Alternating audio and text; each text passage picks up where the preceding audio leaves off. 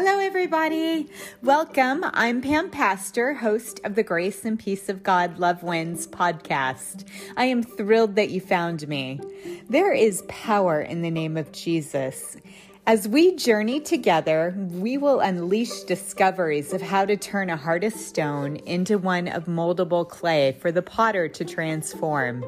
I hope you'll join me and others each week as we adventure and explore life together. Periodically, we'll delve into my mailbag and answer questions from listeners just like you. And if you have a question, make sure and email it to me at pampastorcopywriting at gmail.com. Once again, that's pampastorcopywriting at gmail.com.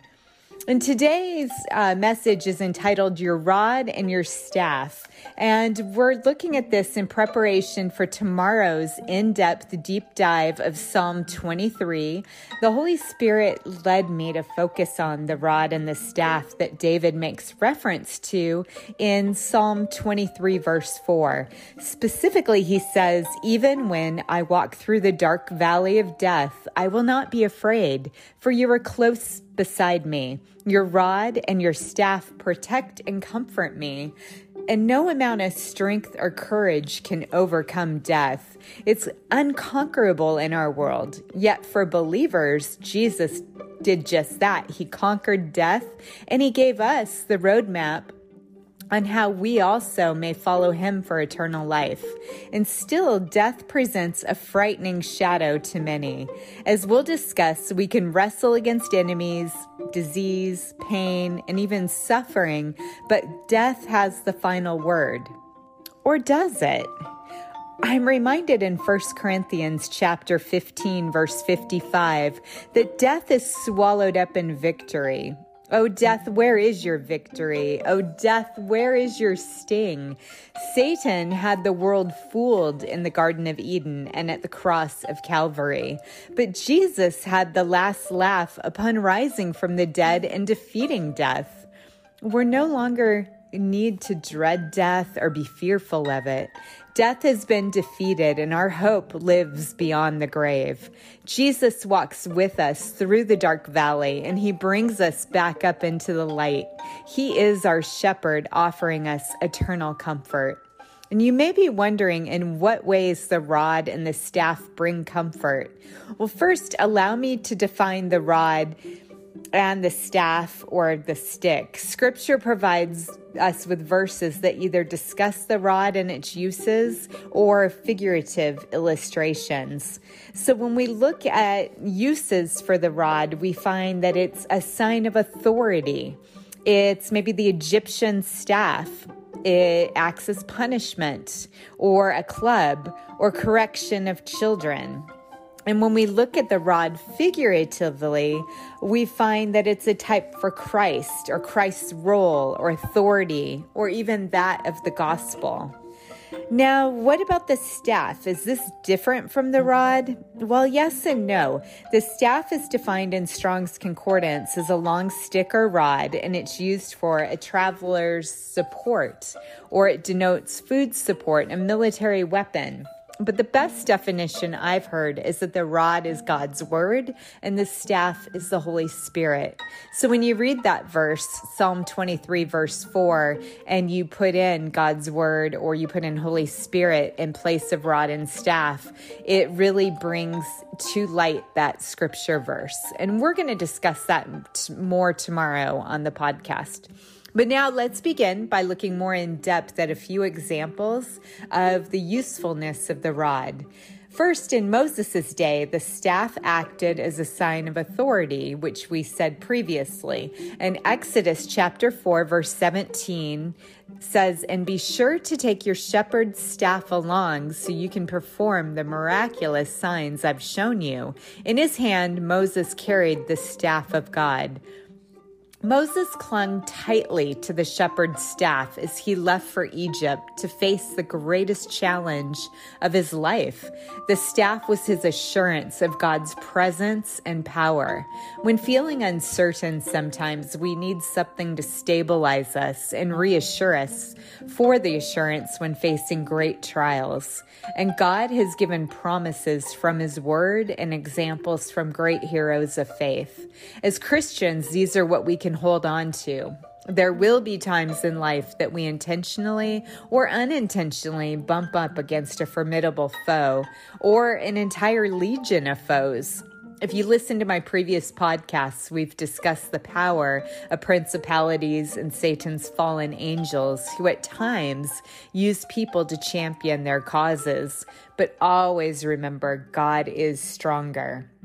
And now, Exodus chapter 7, verses 1 through 13, teaches us about one such encounter. And let me share with you what happened when Moses' staff became like a snake.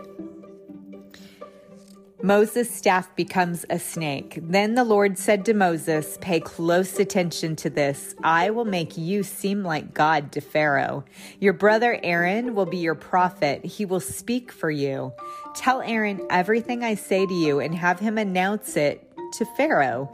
He will demand that the people of Israel be allowed to leave Egypt, but I will cause Pharaoh to be stubborn so I can multiply my miraculous signs and wonders in the land of Egypt. Even then, Pharaoh will refuse to listen to you, so I will crush Egypt with a series of disasters after which I will lead the forces of Israel out with great acts of judgment. When I show the Egyptians my power and force them to let the Israelites go, they will realize that I am the Lord. So Moses and Aaron did just as the Lord had commanded them.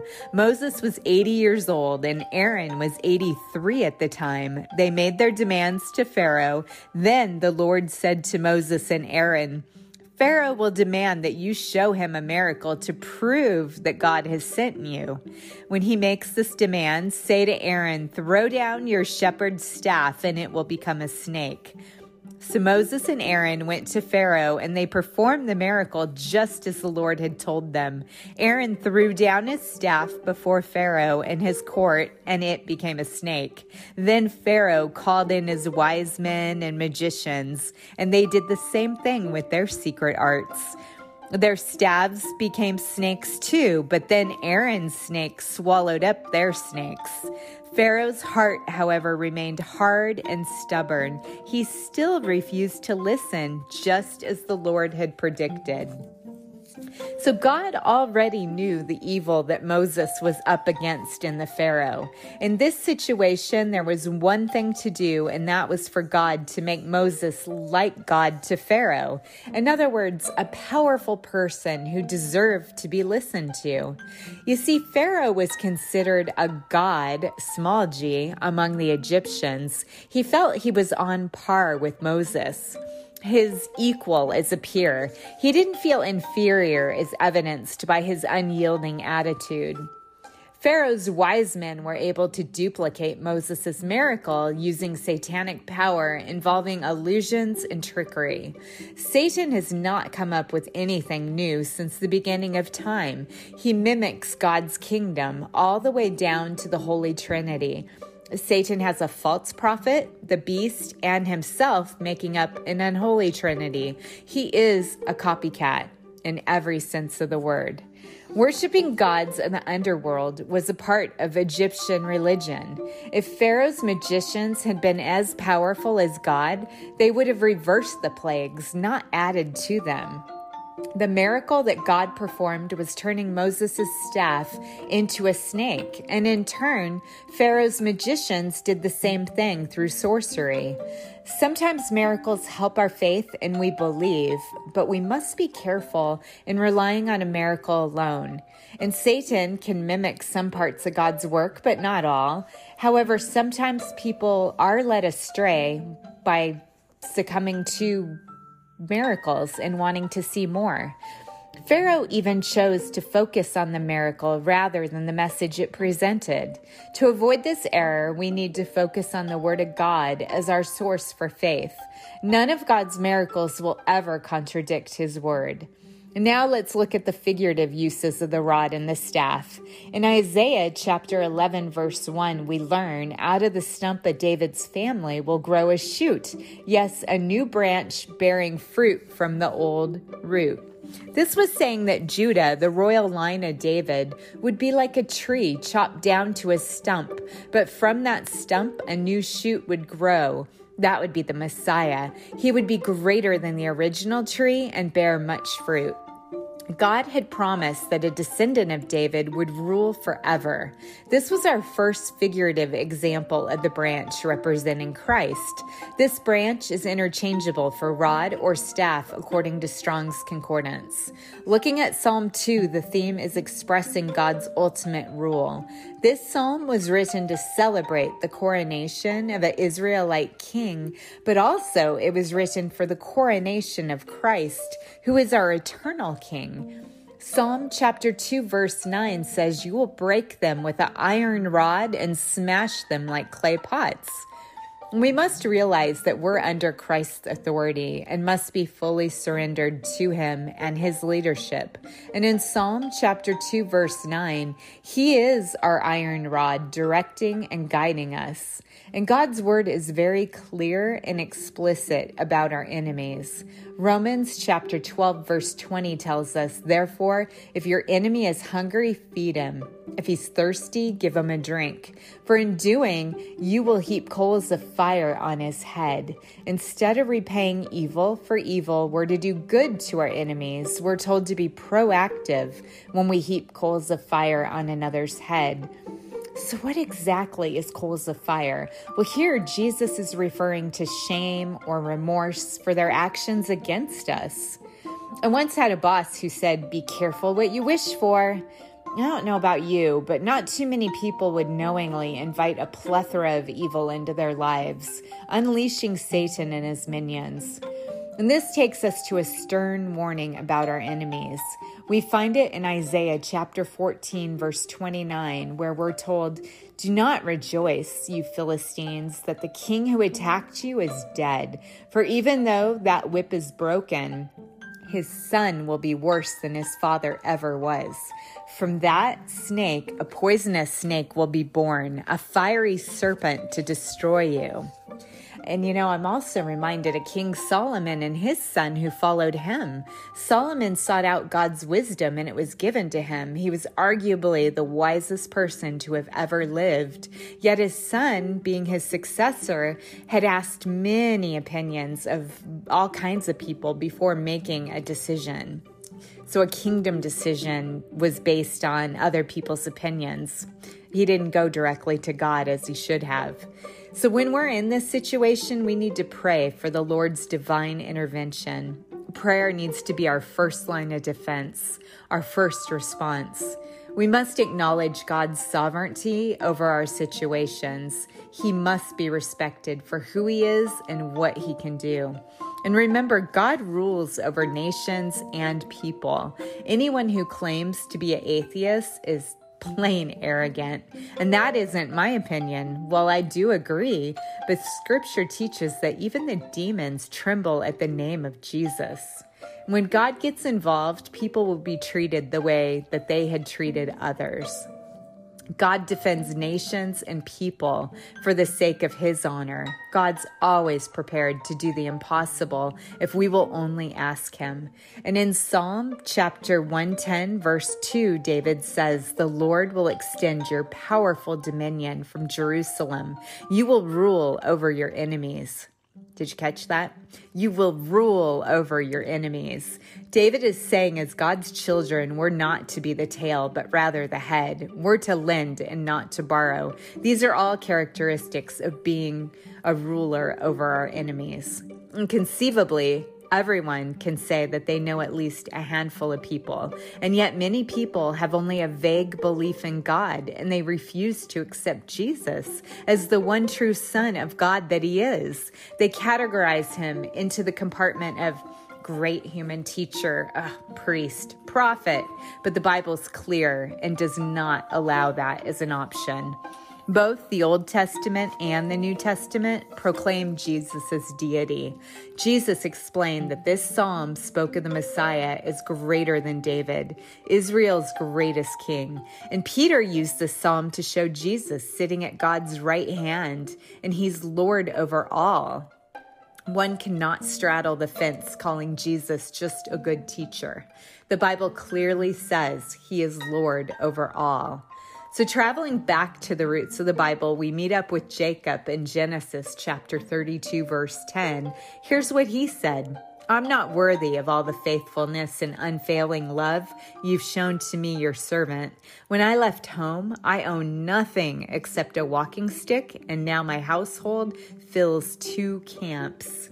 You see, Jacob was about to meet up with his brother, whom he had not seen in 20 years.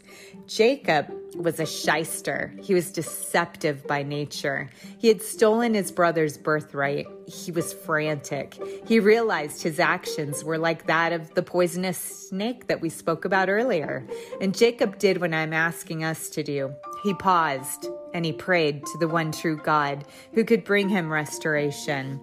Jacob had to be persistent in prayer with God, so much so that he would wrestle with him all night. And God encourages us to press forward, being tenacious. We develop a strong character as we struggle through tough conditions, not collapsing like a cheap lawn chair under the enormous pressures and challenges. Jacob's brother Esau would meet with him, and the bitterness was gone. He had a change of heart. He was content. And this was a God thing, only a miracle he would have been able to orchestrate. So here, the walking stick was representative of a traveler's support. All right, well, tune in tomorrow as we explore all of Psalm 23 and the many nuances found within it. And friends, today, if you want to become a child of God and spend eternity in heaven, not somewhere else, then I invite you to pray this prayer of invitation to our Lord Jesus Christ. Repeat after me. Lord Jesus, I repent and turn away from my sins. Come into and take up residence within my heart. I believe your blood was shed for all who believe that you took on the sin of humanity at the cross of Calvary. Amen. Friends, if you prayed that prayer of salvation, I believe you were saved and born again spiritually. Your next step is to read God's word daily so he can guide, direct, and reveal himself to you. Get into a good Bible based church to surround yourself with other like minded believers. And now let me be the first to congratulate you on the most important decision that you've ever made. Congratulations. God bless you. As you go out into the world, remember the priestly blessing from Numbers chapter 6, verses 24 through 26. May the Lord bless you and protect you. May the Lord smile on you and be gracious to you. May the Lord show his favor and give you his peace. Amen. The Grace of Peace God Love Wins podcast will be available most days during the week. And a special Kid Talk podcast will air on Wednesdays. Tune in along with your children for your favorite Bible stories that you grew up with. And coming up on the next Kid Talk, I'm going to have my grandson as a host. His name is Aiden, and he's going to be taking us through a special Bible story, one that I think you will really like, so don't miss it. We'll be discussing and sharing Jesus' unlimited power in our present day lives. We delve into many topics such as forgiveness, how to be joyful, and what love in action looks like, and many more topics. I invite you and your friends to come alongside me as we embark on a podcast of adventure and exploration of life together. So please join me and if you like this podcast, make sure to hit like and subscribe so that you'll get the latest episodes when they become available. And much of today's podcast was referenced from my book, The Grace and Peace of God Love Wins. If you found the content inspiring or interesting, you can pick up a copy of the book from my website, pampastorcopywriting.com, or at Amazon, Barnes & Noble, or Dorrance.com. And if you're unable to afford a copy, please write to me and I'll find a way to get a free copy into your hands. Additionally, if you know anyone who may be interested in this material, please share a copy with them too. And until next time, be blessed.